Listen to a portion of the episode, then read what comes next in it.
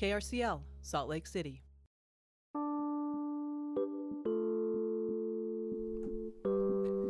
This is Radioactive, a show for grassroots activists, community builders, punk rock farmers, and DIY creatives. I'm Rashawn Leak, and on the show tonight, I have my peoples from Black, Bold, and Brilliant. We're back with Wild and Scenic. It's a film festival going on on June 10th in person at Tracy Aviary. And if you're not feeling comfortable yet with being in person, we do have an alternate online version. We'll get together with the team for a preview and a frank conversation about black, indigenous, people of color, and LGBTQ plus communities engaging with outdoor sports, public lands, and environmental activism. Plus, Pride, it's Pride, y'all. Pride starts in what? What time is it? Six? We got six hours between before it's Pride Month. And with Pride, we have Reverend Dr. Curtis Price, pastor of First Baptist Church of Salt Lake, and Reverend Laura Young from South Valley Unitarian Universalist Society on an interfaith pride worship service and glitter blessing. And if you haven't heard of blit- glitter blessing before, don't worry, you're not alone, but you will after this. But first, joining me for rallies and resources is Lara Jones. Hey, Rashawn, did you like the rain over the weekend? Uh, you know what? I didn't, Laura. I, I, okay, I'm, gonna- I'm gonna be. Uh, I know we needed it, Uh huh. but I feel like anytime you have a four-day holiday weekend and it rains for what three of them, Yeah. you just get robbed. You get robbed of like there's a lot of a lot of things I could have been doing in the backyard too. Not even like I don't. I wasn't even trying to gallivant around the city, although I was because Yeah. I did partner with Project Rainbow, Joe and I. Oh, did you go and out? so we were going out State planting. Yeah, we were doing flags. So How that many was did you fun. do? We did 28. And they did not. They didn't lie. It took about three hours. Yeah. So, if you hadn't heard, Project Rainbow, great nonprofit in our community, they stake flags like Boy Scouts do for the 4th of July and That's Pioneer right. Day. Uh, Project Rainbow does pride flags and trans flags for different days of, um, you know, acknowledgement Mm-hmm. and commemoration throughout the year. And so, yeah, what did what did Lucas tell us on the show last week? Like 5,600 It was. It, I- across the state. They have it dialed though, so you pull up. They have like a it's it's a bar, and I'm finger quoting y'all because you can't see me because it's no actual alcohol, but they have like pseudo spirits, and they were mixing mixing uh, non-alcoholic drinks. They had you get in the line, pick up the you flags. all Oh yeah, it primed, was bro. it was uh it was impressive. So when you go out to people's houses, you drive a piece of rebar in the ground, then the, the flag is Mm-hmm. Yep. a piece of PVC, and then the flag. Yep, so I easy an saw- eight-year-old can do it, and I know because I Yeah. watched my eight-year-old do it. Did you see a bunch of neighborhoods with a bunch of flags? Because I saw someone that did 22 on their little block, something crazy like that. Uh, no, it was No? no. We're not. We're not there yet. No, we're getting Yeah. there. We're getting. It was not Yeah. that. It was not that exciting. well, so as uh, y'all know, June is. You got my North Carolina side coming out I, with I, your New just Jersey trying. I'm just trying to make sure. Trying to. You know what? I just want to be respectful of everybody's pronouns. The best way to do it, y'all. y'all. Well, Pride Month coming up. So, of course, the Pride Festival, June 4th and 5th. Um, we've got some special guests in a bit. What's on your radar for some rallies and resources you want to talk about Uh, before well- I get to my little governor clip? I'm gonna be out there with my peoples Yeah. opening it up. So I'll be at Gender FUQ Pride Kickoff Party at Urban Lounge. So if Oh, you're yeah. looking to, you want to put a face to the name, you can come out and meet me there. I, I, yeah, I'll be signing autographs, Laura. well, and last week, uh, Sophia, who throws this Yes, big right. bash, came down and shared some music. We shared new music from Black Valentine Okay. and somebody, anybody, I think, too. So, uh, and this is the first year, as I recall, that it's all trans non-binary performers. Oh, that's gonna be awesome. So that's happening. Um, t- earlier today, speaking of the rain, I went down to Pioneer Park because it was a press conference Okay. with the folks that put on the downtown Salt Lake City Farmers Market. So I've got a piece of tape I want to share with you. If you want to get ready to click that, I'll set this up for us. But uh, Governor Cox was there to acknowledge that this is the 31st year of the downtown Salt Lake City Farmers Wow. Market. But I wanted to ask him a bit about, about water and farmers. So here we go. Hit play. All right. We do we do some grains as well, and uh, and This is what he farms. We've, uh, we we now my, my sister has brought some local produce to the farm. Uh, we're, we're we're doing chickens and and uh, some goats and other things as well. And you're down in. in Sanpete County. That's it, Yeah, Sanpete Sanpete County. County. I think we interviewed a dry melon, dry farming technique melon grower down there a couple Okay. years ago. but- Interesting. Anyway, I what I really want to know is your advice for the urban farmer, especially with the water that we got. Yeah. Is that hopeful? What are you hearing from your folks in the administration about our water reservoirs? Yeah, so so the, the this this last storm was a great storm, very helpful. Um, so we're, we're checking the numbers today, and we'll be we'll be looking closely at at uh, what that looks like. We, we know that we're headed to uh, to to dry season. We didn't get enough snow to really replenish the reservoirs from last year, and so it, it's going to depend on the on the rain. We've had a we've had a wonderful May. If we can have a June and July like that, you know, if we can bridge over into the monsoon season, we'll, we'll be doing just fine. Uh, the, the good news is that, uh, that that we do have water and we do have water storage. We can handle another year like last year, but that's that's it. We can't do we can't do three years in a row like that. So we're, we're very hopeful. One question about the push pull between farmers, which are visible water consumers, Sure. and homeowners, which are also visible water consumers, and fingers going back and forth about who Yeah. uses who uses the most and what's the real solution that we should be focusing Sure. on Well, the, the real solution is that everybody needs to do better, and, and farmers know that. Um, nobody conserved more last year than farmers. I, I, mean, billions of gallons of water that uh, that were conserved by farmers. Most farmers cut their crops in their cut their crops in half, and uh, so, so significant reductions in, in water use by our, by our farmers last year, and they'll continue to do that this year. But but it, it, again, it's not a zero sum game. It's it's not them or us. It's uh, it's it's really about all of us doing better. Um, we're very excited about the conservation measures that were passed by the legislature this year. We had a 12 or 13 bills that we worked on with the legislature to get passed that will help both municipalities, um, citizens, government, and and and farmers significantly. We have about 75 million dollars in water optimization funds that uh, that the, the first uh, round of funding has closed. There will be a second round coming up, and uh, this is optimization so that ag producers can can enhance the technology that they use, which will significantly reduce the amount of water they're using and increase yield. So both of those things are are possible. There's been a lot of talk in some cities pushing to legalize artificial turf. You yank out a lot of green though, and you raise the temperature. Yeah. So that's going to be an interesting compromise moving You- forward for residents. Yeah, but, but, but again, you don't have to. Good water-wise landscaping doesn't raise the temperature that much, and there are ways to do it uh, that that don't. There, there are experts out there. We have resources available at the state to uh, to, to make that happen. Uh, We we have overgrassed our state. There's no question about it. For We're making it bloom like a rose. We, we That's our are. founding, we are right? indeed, and and and we were able to do that because we had excess water in this state because of planning that went in. But we no longer have excess water in this we state. And so- excess people for sure, we, right? we do. More That's and more right. coming here because of uh, quality of life. Yeah, and so and, and not just quality of life, but internal growth, right? Um, and, and in fact, we lead the nation in people moving back to the state where they were born and raised in. By far, there's not even a close second. People wa- who grew up here want to come back here, and so so we, we just we just have to do more and get better at it. The, the good news is, is again that we have room to improve significantly because we really haven't focused on it over the the past 165 years. Uh, they focused on it a lot early, but not a lot late, and uh, and so we can we can make big improvements uh, just uh, just by doing little things. And I promise this is my last question. Um, what is that first taste you're looking forward to at the farmer's market or off the farm this year? Oh, so well, we have a couple things. My wife's a tomato person, so she is always, always, always looking forward to the uh, to the first taste of uh, uh, of tomatoes. I'm a corn guy, so um, I'm you know a little later in the season usually, but that's uh, that's what I enjoy most about farmers markets. Thank you so much. You're Appreciate welcome. it, Governor. Great to see you. The You too. correct answer is peaches.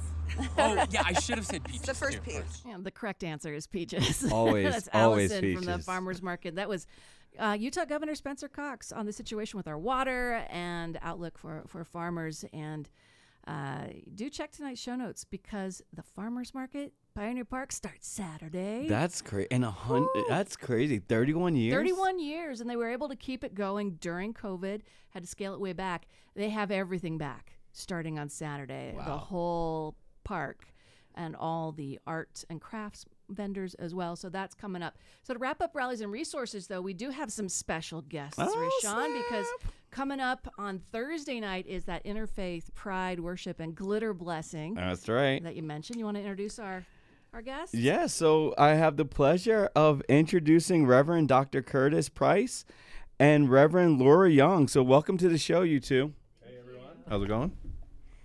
How are you? Good. Enjoying the rain. All right, so I.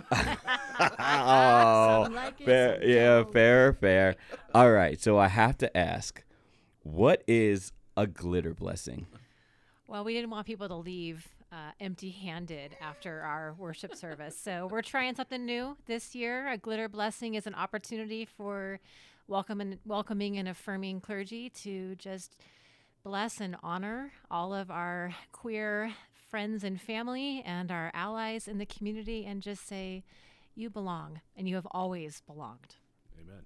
I, I, I love that, and I mean somebody who has uh, a nice beard and dreadlocks. Uh, glitter does stay with you for uh, quite some time, so they will definitely remember. as does the blessing. there it is. Okay, so where are you getting the glitter? Because I hear there's an interesting story behind where you get the glitter, Pastor Curtis. Well, uh, the everyone knows the sex shop is the best place to get glitter, which which I think is a an interesting coming together of worlds. But I guess we I guess we didn't do that. No, we actually got it on Amazon. We got it off Amazon like everybody else. oh, okay. But but it is uh, called unicorn snot, so Oh. that makes it up. That's that's great. I didn't know that part. All right. So is is so what is the history of the interfaith and pride? Like what? Because I mean, I'm gonna be honest. So I, like a lot of people don't know outside of you know maybe my my immediate, but my my parents are both preachers. You know, I grew up in the church. There's been a church in our family for you know since the 30s, uh, and I I can you know I don't want to put words in their mouth, but I would argue that you know my parents aren't going to be doing a pride sermon or or a glitter blessing uh, come come this Sunday. So how did that how did that relationship start? Well, I have to, uh, that's exactly why uh, the welcoming and affirming communities in Salt Lake City felt it so important that we come together as people of faith, as commun- different communities of faith that lift up and welcome and uh, and affirm and cherish the LGBTQIA plus folks who are people of faith in our communities. And uh, it was started more than 20 years ago, I think. I, I wasn't part of the original group, but uh, it was started a long time ago by the the churches and communities and synagogue here in Salt Lake that wanted to see uh, faith communities that brought people that that welcomed the LGBTQ community lifted up, so that you know queer folk could claim their faith. Uh, so often in the United States, the people of faith and the queer community have been it's been at odds. Yeah, absolutely. You know, and like you have to choose one or the other. You have to choose to be a person of faith or choose to be uh, who God made you to be. Mm-hmm. And and we're here to say no. That is not. That's a false choice. That uh, queer people are people of faith and have been, and and they are claiming. You know, we love uh, to be a space where people can claim the faith that that they have and own it and articulate it for themselves. And one of the nice parts about the Pride Interfaith uh, service that we have every year for a really long time is that it it highlights all the different places in Utah where uh, where this is happening. That we have a rich, diverse uh, faith community here in U- in the Utah Valley, and it's it's amazing to see all the different. Not just there are you know a lot of Christian organizations, uh, you know, uh, the the uh, Lutheran ELCA Lutherans, the Episcopalian churches, the United Methodist Church downtown, the Presbyterian churches. Many of them are welcoming and affirming too. All of the typical and and surprisingly, a Baptist church here in Mhm. Salt Lake Yep. City. First Baptist Church is a welcoming and affirming congregation, and people are surprised to know that. But even outside of the Christian uh, community, we all come together. The the Jewish synagogue, the Unitarian Universalist Society, and and the, even the pagan community is joining us in the worship service, uh, and even the the Satanic Temple that uh, does all of the protests about uh, about church and state and things like that. They are a part of the service, and the humanist community is part of the service, and uh, and you know tapping it Buddhists. And Buddhists. You're right. Yeah, Yep. thank Oh, you. yeah, yeah. and we have uh yeah Buddhist Buddhist presence there, and we have organizations you know here in Utah. You know, being part of the Church of Jesus Christ of Latter Day Saints is a big thing, and there are a lot of ally groups like Mormons Building Bridges and the Emmaus LGBTQ Ministry are organizations that join us in this service that are specifically reaching out to the LGBT um, uh, Q folks from the Mormon community too, as well as like the Community of Christ, which is a, a whole other organization. Well, Reverend Young, tell me a little bit more about how this is going to work because I'd also like to understand a bit more about this as embracing, not just accepting. We hear a lot about from, uh, I would say, traditional Christian congregations love the sinner, hate the sin. This is the mm-hmm. exact opposite. This of is that. the exact opposite. This mm-hmm. is you are who God made you to be, even if you believe in God some of the time, none of the time, or all of the time. That we just see you as a human being who is vested with beauty and worth and dignity. And that's it. It's simple. Well, and if you grew up with like a, a shunning as mm-hmm. a member of the queer community, um, it's hard to find another spot to go to. One of the things I've always said that, especially with um, post Mormon folks, they don't often choose somewhere else to go. It's and true. this service in particular is trying to shout out loud from the mountaintop. Mm-hmm. that you don't have to make a choice. Absolutely, absolutely. The uh, the the other thing that I think needs to be said is that the the service itself is organized by many many faith leaders who are themselves queer in our community. Uh, the, one of our speakers, Tyler Mars, is uh, is a leader in the uh, Community of Christ group here uh, down in Utah County. He's a pastor, and many of the voices that participate and put together the service are uh, LGBTQ folks who are clergy, who are faith community leaders, of Including many me. kinds, including I, and I love that. And I, I'm looking at uh, looks like Tyler's bio, and I see he's pursuing a doctor of ministry, and it brings me over to your recent. Uh, con- you know, congratulations is o- is in order, I believe. Uh, Thank you. you're very welcome. And I saw you did your dissertation on the healing and reconciliation between the LGBTQ community in the church in the Baptist context. That's correct. I, I want to unpack that because obviously you said something earlier that that even the Baptist. Yes. So so what what drew you to that dissertation specifically? Well, mainly, uh, I'm uh, I'm Baptist, uh, and I wanted to lift up Baptist history and ba- as as allies. One of the one of the most amazing things I I found in my community, in my research, I mean, is how the when when people uh, in churches started talking about uh, the LGBTQ inclusion question, uh, early on, Baptists, American Baptist churches, American Baptist pastors were some of the earliest voices saying, "We need to find, we need to create space for this conversation to happen. We need to create space for LGBTQ folks." to find themselves and find their faith voice and all of that and it was it was only when our first instincts of inclusion uh, started taking root that people started pushing back against it, and our our brother and sister churches uh, from other places started pushing back against inclusion.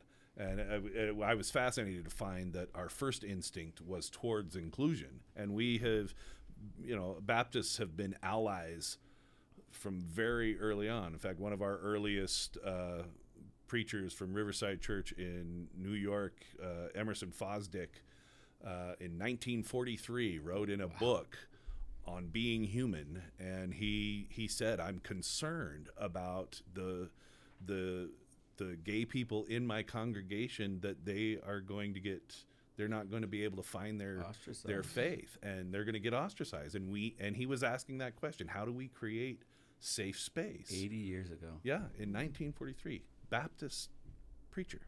So you know, I think it's a myth that that Baptists are not inclusive, and uh, I spent a lot of time trying to trying to do that. I also chose that topic because it's pertinent to the ministry here in Salt Lake City. I think everyone knows Salt Lake's one of the gayest places in the world, Absolutely, yeah. and uh, Loud and proud. and all of these churches are are responding to that reality in in the Salt Lake Valley and have been for a long time.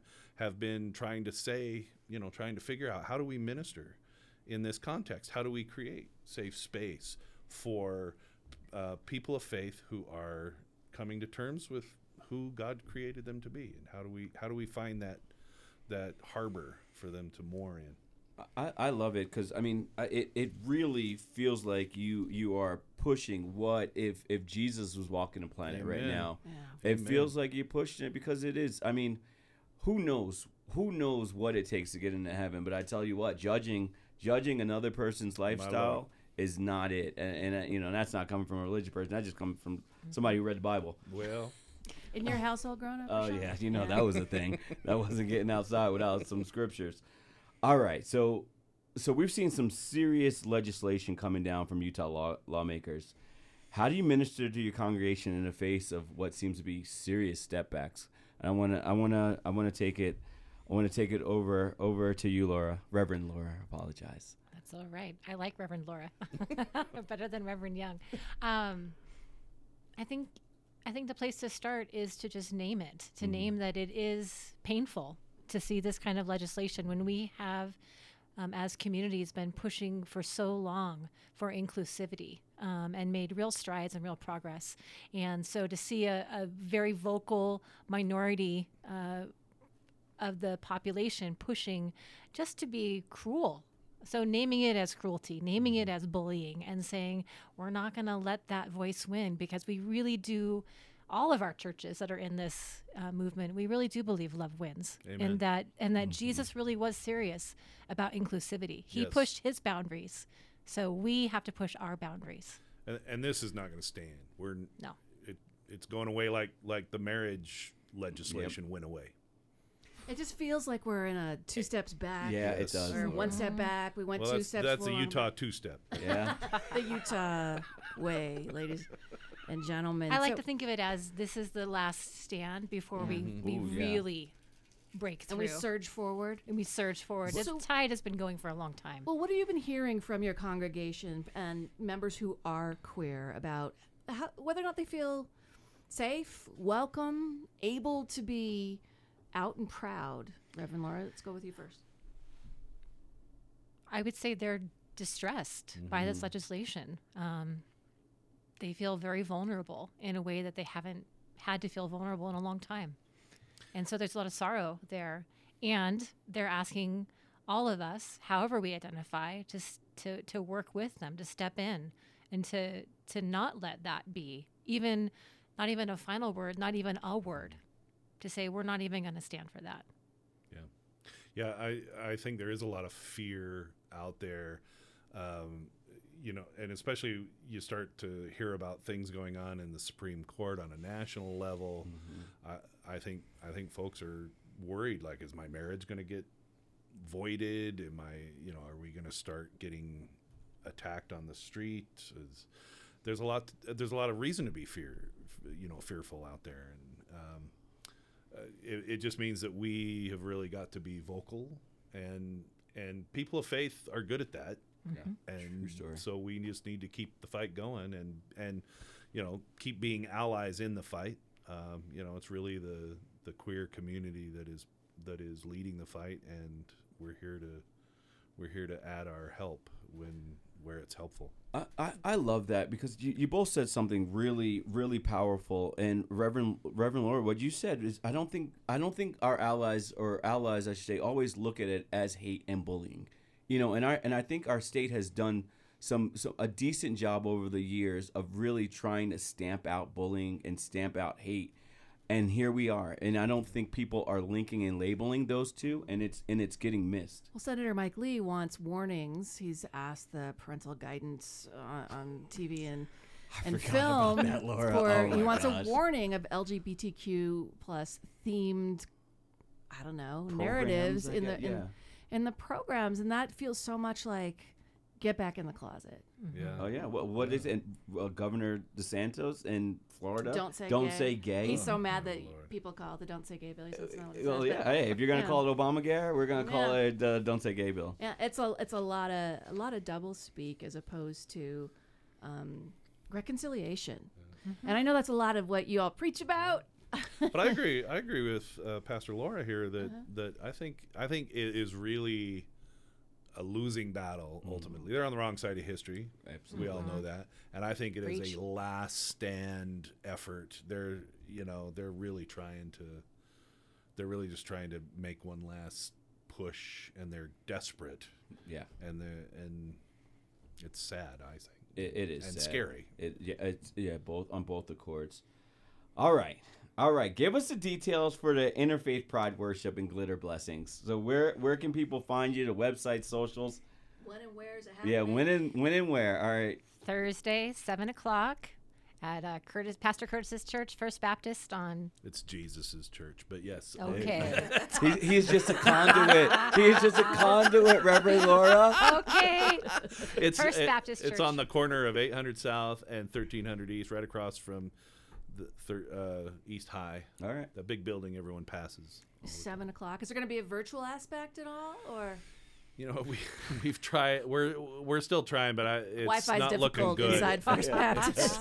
no, it's uh, it's just finding someone who can. Yeah. Can run do the live stream run for that Volunteers Yeah. being called for There right now to step forward. So if you check tonight's show notes or rallies and resources, you'll find a link. But is there a website or a Facebook page we should shout out? Th- There is a there's a Facebook link on everyone's website. If you go to the if you go to First Baptist on on Facebook, it'll have a link there. And it's in the it's in the Pride uh, Pride Week yeah, events it's in the for Pride, Utah Ooh, Pride I. Center. as well. right. And uh, you know, glitter blessings at the end, and there's a little reception from P, PFLAG at the end with cookies and Gotta have fizzy cookies drinks, church. and That's it's going to be a good night. I Yeah. love it. Good music. well, yeah, you're gonna have some music, some mm-hmm. some singing, and some clapping, Absolutely. and some good words. So thank you so much for coming in. Well, Rashawn, there you go. It's your rallies and resources. I resources. appreciate you two coming in. Thank you so much. Thank you. And we're gonna, you know, play a little song. Play a little Lizzo, "My Skin." Come on. Uh, KRCL. What's deeper than, what's deeper than the darkest best kept secret? Support for KRCL comes from Mark Miller Subaru and their Loves Diversity Initiative. Mark Miller Subaru is a proud community partner of Project Rainbow, spreading love together this Utah Pride Month. Learn more at projectrainbowutah.org or markmillersubaru.com. Gender Bands is a Utah based nonprofit helping transgender people pay for transition related costs. Applications for transition grants open November 1st. For details, visit genderbands.org. Get that clunker off your to do list and out of your backyard forever. KRCL's car donation partner, Cars Inc., will tow your vehicle and donate the proceeds to KRCL. Find out if you can get a tax deduction for your used vehicle donation by visiting the support tab at krcl.org. Welcome back to Radioactive and Roundtable Tuesdays. I'm Rashawn Leak. Coming up, Democracy Now! at 7, Vagabond Radio with Barbie at 8, Connor's Late Night Lowdown starts at 10.30, and Super Sounds with Chovy at 1 a.m. All of our programming in the Radioactive archives may be found online at krcl.org. Now let's get back to our Roundtable Tuesday discussion going on with our semi-regular visit with my colleagues from Black, Bold, and Brilliant. This is a film series in partnership with the Utah Film Center. Black, Bold, and Brilliant uses film to jumpstart impar- important conversations about race and inclusion. Joining me now, I have Russell Roots, Utah Film Center Community Outreach Manager. He also serves as Board of Secretary, Secretary for Amplify Utah, a nonprofit journalistic incubator amplifying underrepresented voices in Utah. And we got Asia Washington, host and lead programmer. She's a black feminist social worker who grew up in SoCal, holds a degree in television, film, and media studies, focusing on the media as a tool to liberate, explore, and critique our society.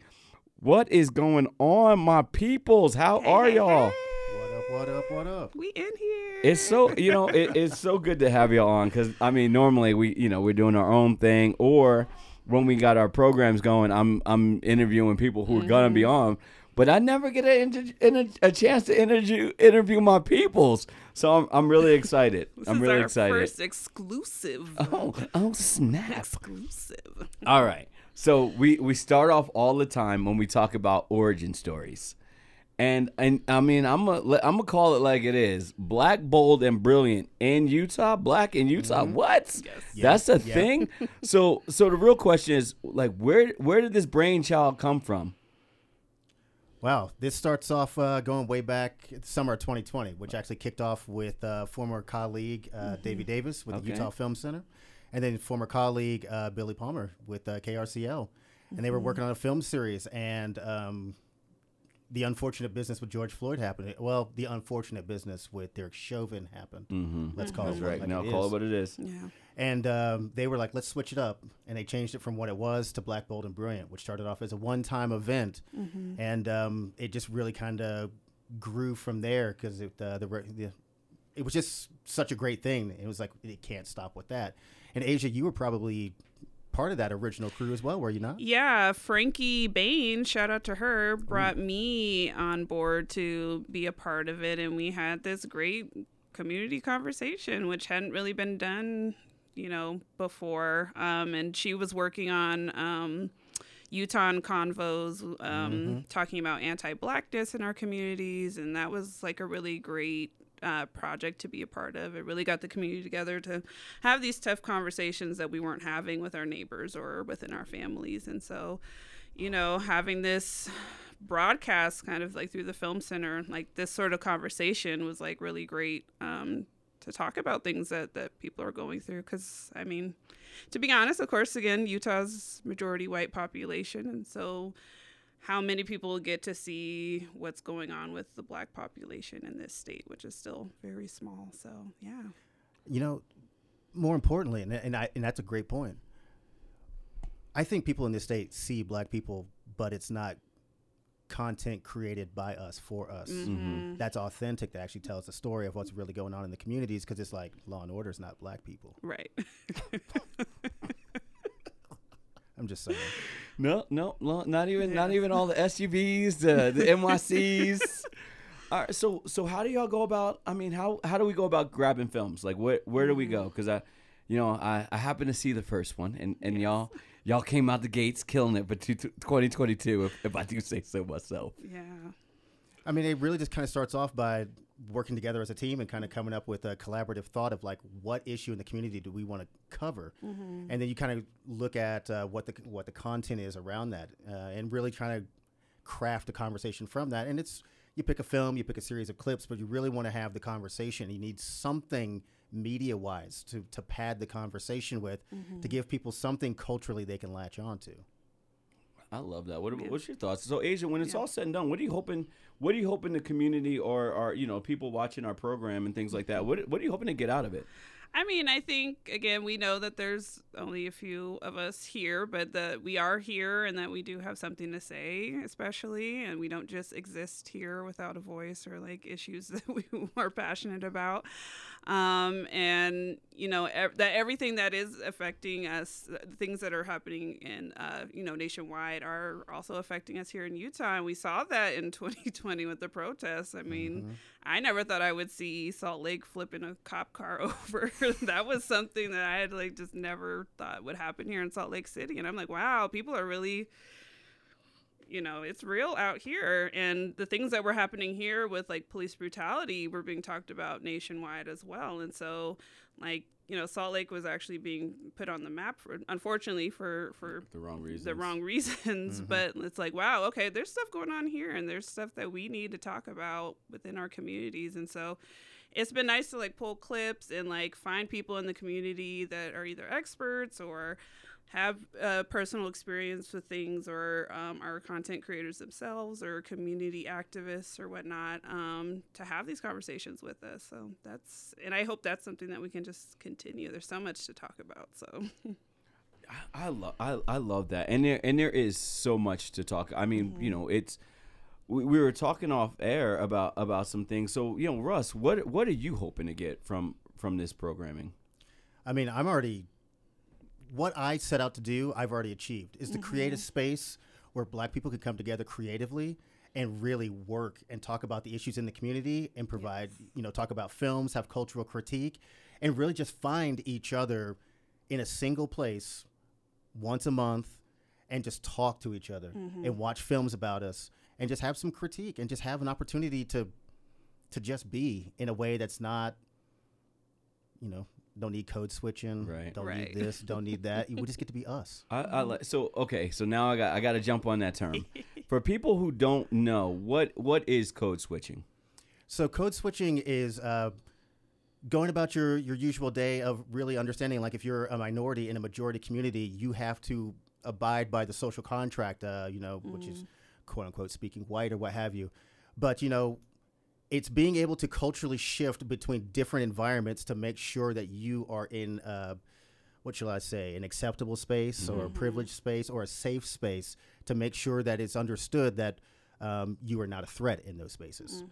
Do you, do you feel I, and and I and I do I, I I love that because I feel like for us, you know, when we're able to do our our triple B programming and then you know to your point, Asia, get get people from our community on these programs, it, it gives us a chance, if you will, to let our hair down and and be and be relaxed. Do, do you feel that we you know you don't always get that opportunity to be as uh, as hundred percent authentic when we're in these spaces separate from each other type deal? Absolutely. I think when we come together, I'm like, it's a key key. We just, you know, we laugh so much, and like every guest that we have, like all the the panelists that we've had, like before and after the show, it's just been like all love. It just feels like family, and mm-hmm. we get to talk and just laugh, and like through the throughout the show, I'm like we're laughing and, and joking around too, because I'm like that's just who we are, and it's just nice to be able to like relax and not have to perform in a sense. Yeah. It, the authenticity is the mm-hmm. priority. You know, mm-hmm. this is the conversation that might be happening behind closed doors or in mm-hmm. special spaces. And now we've got the privilege, the opportunity to broadcast that to others who can find that community as well. You know, we've built that magnet to attract the people. I, I agree, and I and I love I love that you use the term magnet because I, I you know I feel it and I and I hear it when I'm in the community, and people are talking about our programming. They are it's one it's surprising and and, it, and that's not because the programming isn't good, Yeah. but but I mean what what black people are.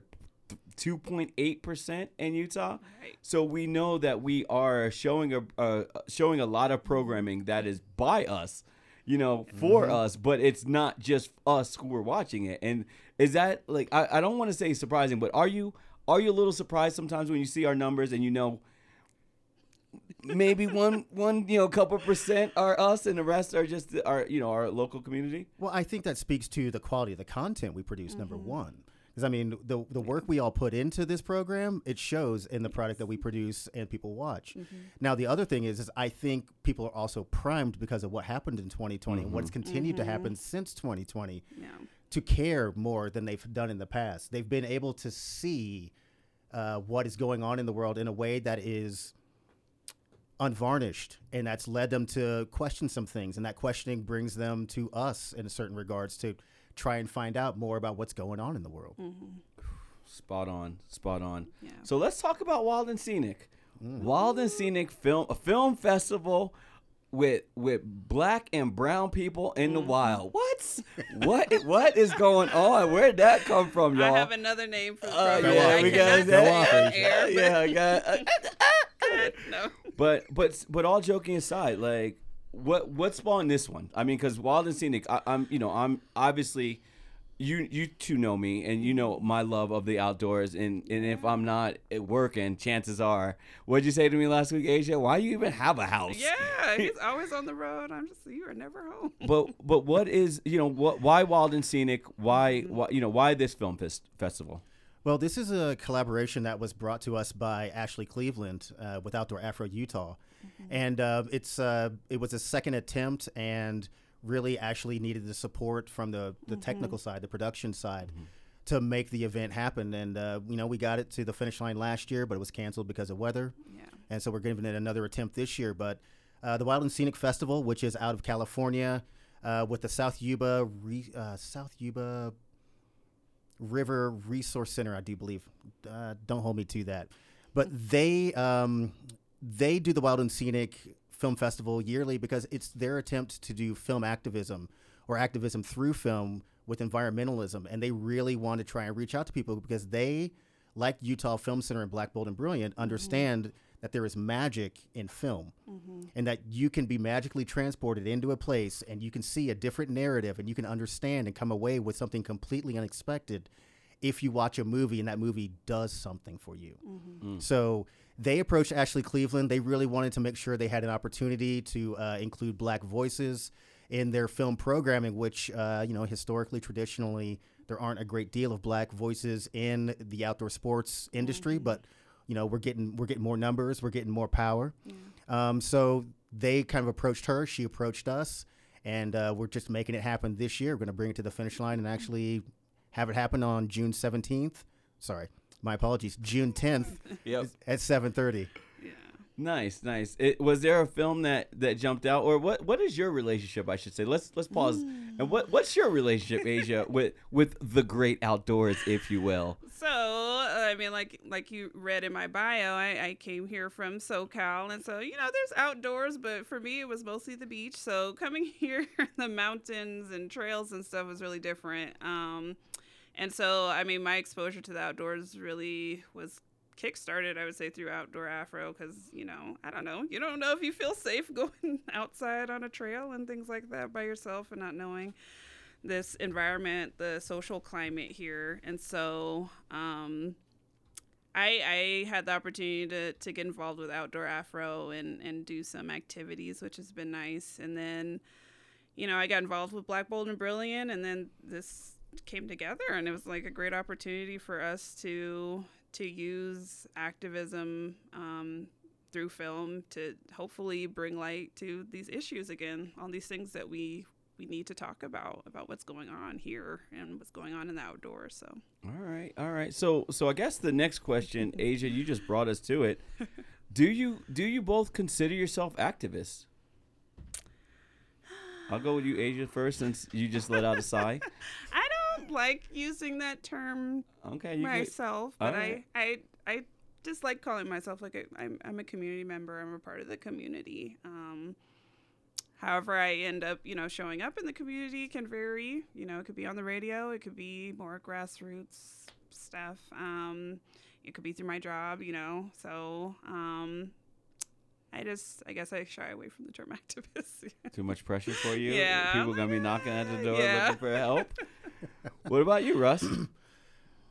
oh i mean i would say uh. I think activist is a loaded term. It's not something that I really want to say that I ascribe to myself, but I think the thing is is to live in this country as a black person is inherently political. And if Mhm. you're inherently political, then I think the things you do are inherently political as well, and you are an activist because you've got to find a way to maintain in this uh, Mhm. in this country that is not looking out for your best interests on a on a regular basis. Sad to say. So just to survive and uh, to thrive in certain things, to advocate for yourself, that's activism. Mm, I like it. Well, you know, knowing you both, I will gladly label all three of us us. activists. And you know, and I don't think it's uh, you know, I, I know that the the word activist sometimes comes with you know some expectations and things like that. But I think just you know to to your point, Russ, once just just living in and breathing in our bodies sometimes is is a show of activism. We are we are still here. We we will persevere. But I think also being allies. You Mhm. know, and and I think recognizing recognizing things in the world and and wanting to make it better whether it be through film Mhm. through speech through talk whatever that looks like i think that is a form of activism so whether y'all like it or not y'all are y'all are activists. So but i i got some clips for the movie so i, I want to i want to play make sure we get some clips here. So here's here's the first clip that we got. This is uh pedal through annalise cleopatra. There's gotta be something that I've never experienced that I'm about to.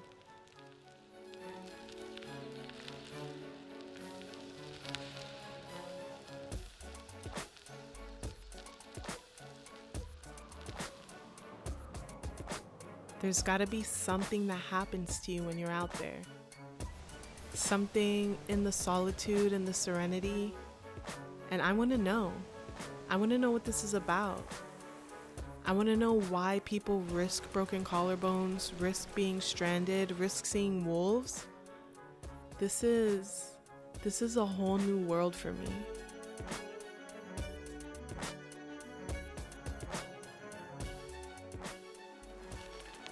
Hi, I'm Annalise Cleopatra.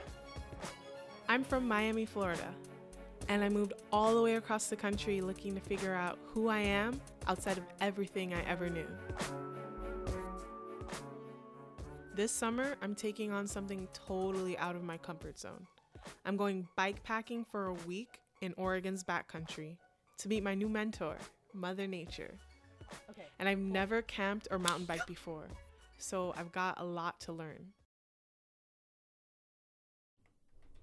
All right, that's that's the first one, Russ. I'm gonna go to you for the sole reason of my brother. You rode a bike today in the rain, so what's going on? I mean, uh, as the one person on the team who cycled in the Oregon backcountry, um, this film is real. Um, it's really great. Um, Annalise and Day, her friend Day, and then Brooklyn Bell, who's uh, just a really great uh, mountain, Mountain biker, mountain yeah. biker herself. I mean, it's it's a it's a great film, and it says a lot about people just getting out there and trying it, because there's something to be said for. Um, the outdoors being accessible to everybody, but oftentimes the people who are in the outdoors are not making it accessible for everybody. So to really go out and attempt something like Asia did, Yes. hmm Yeah. Oh, we going to you next, Asia? you got to start somewhere. Yeah, and I, you know, I, I love, I love that you, you, you called that out. You know, because we do, we do hear a lot of hesitation in in our community with doing things like biking. You know, I'm not, and I'm not, I'm not telling people you need to go out there, pack your bags, and jump on a bike and go ride, you know, a couple hundred miles because that is not that that you need to lean into that slow. Mm-hmm. But I think there is some, you know, there's some things that people need to work on it because because it is for everybody. The outdoors is for all of us. You know, it's it's not just for one specific community, but for all communities. Mm-hmm. But Asia, let's slide over to you to talk about your recent excursions, if you will. yeah, I mean, y'all just called me out, but yeah. Um, again, through Outdoor Afro, um, I had the opportunity at the end of April to go canyoneering. Um, there's a joint, uh, kind of trip between Outdoor Afro and a group called Canyoneering Chicks, and so we rappelled down about 150 feet. Was this your first time rappelling? My first time, and so I felt. I mean, it was kind of scary. Yeah, there were parts that were scary, and we hiked through slot canyons and stuff. Just stuff I'd never thought I would I would do before. But I can honestly say, after doing it, it's like, wow. I mean, that that's no small feat. I'm like, I did something amazing, and so I'm like, at the end of it, I felt like I, I could have cried because I couldn't believe that I like made it through that and I was safe. And How was that fir- that first lean back for that first Yeah, rappel? I shouldn't have looked down. That Oh. scared me, but. I love it. I think Still we. made it. I love it. All right, I think we got time for one more clip. Yeah. So let me jump into this one. All right, we have one more clip here for y'all. It's funny with cooking, man. I feel like it kind of really opens up the deeper parts of my soul as far as what I love and enjoy about the tool of cooking. And that's more so building with people, building community, building fellowship. Um, you know, strangers go from being strangers to friends. People become uh, disarmed. You know, I'm a natural, gregarious person, but I feel like food kind of really helps me communicate what I'm feeling at that moment.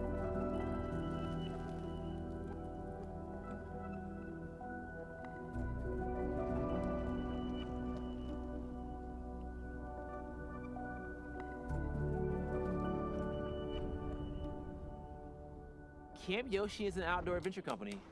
We focus on black folks. I mean, the goal is to get them outside to show them places they never knew existed. One of the things we really push for our trips is keeping morale really high. How do you keep morale high? Amazing food. I think short rib that's braised over some grits tastes even better after a long hike. That's just me, you know? I began cooking to impress my girl, now my wife. So cooking kind of became a natural labor of love, and it became, went from being a labor of love to being something I actually fell in love with. I mean, there's no secret weapon here. I think for us, taking these weekend escapes is us to kind of turn off the phones, off the TVs, having some alone time, recharge our batteries, disconnect so you can reconnect, you know? Living in New York City, came out here for a job opportunity for my wife. Um, knew nothing about Oregon. I love it out here, man. It's special. It's powerful. It's helped me kind of just redefine who I wanted to be and who I am, and I'm thankful. I, I love that. I love that. And just a reminder, you're listening to Radioactive on 90.9 FM. The conversation is is just about uh, you know it's about black, bold, and brilliant in our in our upcoming events. And in the studios, my people's Russell in Asia. And and I don't know if, if, if our listeners heard that sizzle sizzle, but that was my man throwing down on the grill, y'all. So so I, let, us you know before we we let go, what, why why should everybody you know and, and i say everybody you know obviously we don't have room for all of our listeners but Right. but but why should people be coming down and really checking out not not just wild and scenic but all the things that we're doing mm. Wh- what's the elevator pitch who's got it asia you got it asia Uh, again, I, I think we, we've talked about authenticity, and this is definitely a FUBU collaboration. This is for us, by us. okay, We LL. are talking about issues that are important to our community. And again, it's a space for us to be ourselves. Um, and hopefully share that with other people. Like we said, not everyone who, who's watching the program is black Mm-hmm. necessarily, but um, I know that people are getting something out of it. They're they're getting information and a perspective that they may not have known before. And so- absolutely absolutely what about for you russ you know, it's just I keep coming back to how unique the opportunity is. Mhm. Where are you going to find this sort of content, this sort of vibe elsewhere at the level that we're doing it? Mhm. You've got an opportunity to engage with something super special and be a part of it. Like, you know, we are black creatives making black content, but you don't have to be black to enjoy or learn from that content because Mhm. we're out here trying to do this for, you know, our Latino people, our Latinx people, the LGBTQ people, Mhm. um, you know, the indigenous people for sure. But at the same time, you know, like if you're white and you're curious and you want to learn about what's really going on, come check out what we do. Mm-hmm. Yeah, and, and I, I- I think that's so that's so well said to both of you. And I, I just want to remind people that you know, in so many instances, in so many walks, you, in so many arenas, you see a lot of gatekeeping, and this is not Mhm. one of them. This is the complete opposite. You know, we we what we're trying to do is really just uh, allow people to understand. You know, you'll you'll never fully understand what it's like to be black, and that's not what we're asking for, Mhm. and that's not what Right. we're trying to showcase. Mhm. But what we are trying to showcase is an opportunity to to peel back the clerk the curtain a little bit, yeah, and just have a glimpse because this is you know just you know it started it started after George Floyd, and and we know there's a lot of conversations that are being had, but there still need to be had, and this is an opportunity to start that dialogue. So so socials, where can people find y'all? Where where where's everybody? Where where can people find Black Bold and Brilliant? What's going on? How we get how we get that love, y'all? well, they can follow us on Instagram and Facebook at Black Bold Brilliant SLC. And then uh, on the website to find out more details, uh, UtahFilmCenter.org. Nice.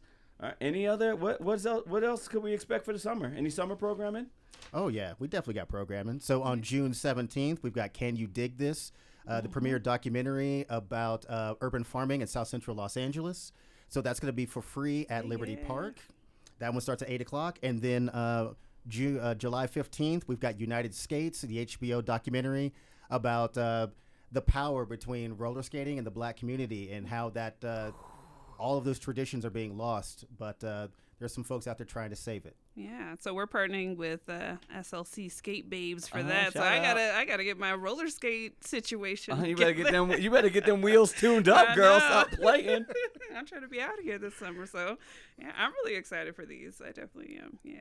No, I, and I, I'm excited too. And just and just so y'all all know, when it comes to uh, the the co collaboration between Black Bold and Brilliant and the Skate Babes, you can you come down early and get your skate on. We will be skating around Liberty Park, you know, and Yes, yes, yes. rollerbladers are welcome. But we, you know, but I'm saying if you got them quads, y'all, Quads. represent with the quads, you know. So it's it's all it's all fun. But you know, is there anything else that we didn't touch on that y'all want to want to talk about? Because y'all, I mean, you know, I've been in Utah uh, 11 years, and I and I and I would say I, I think I've seen you know, not even I think I've seen a lot of progression in the, in those 11 years, uh, and I'm excited. But but what about y'all? What have you seen in, the, in in your time here? I think it's kind of, I don't know. I feel like things have come full circle this year because this is we just hit two years um, the the murder of George Floyd Mhm. not that long ago, and I'm like, we're we're still here having these these conversations,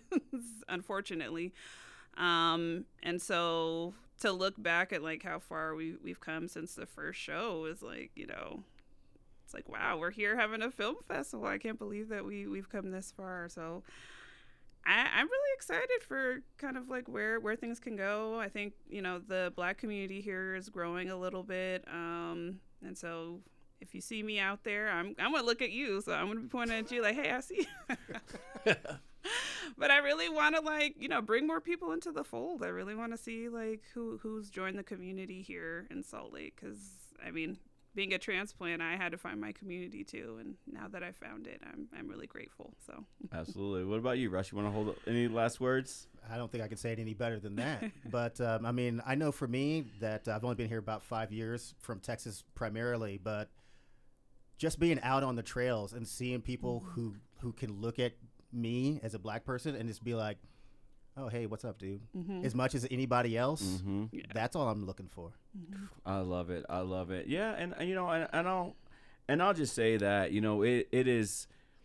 It, we, we we're people, you know. We out here and we out here. We're approachable, and I would say most are approachable. Give Mhm. everybody a chance.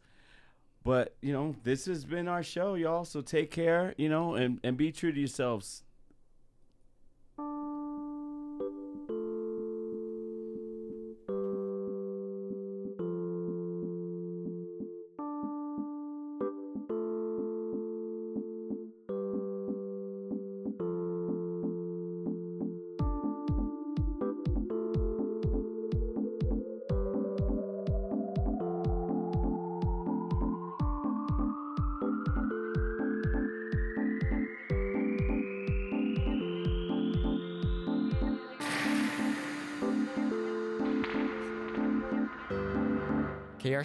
Salt Lake City. Stonewall Sports Salt Lake City is an LGBTQ and ally not for profit sports league. They strive to develop a well connected and diverse community through organized competition and social or fundraising events. More details at stonewallsportsslc.org.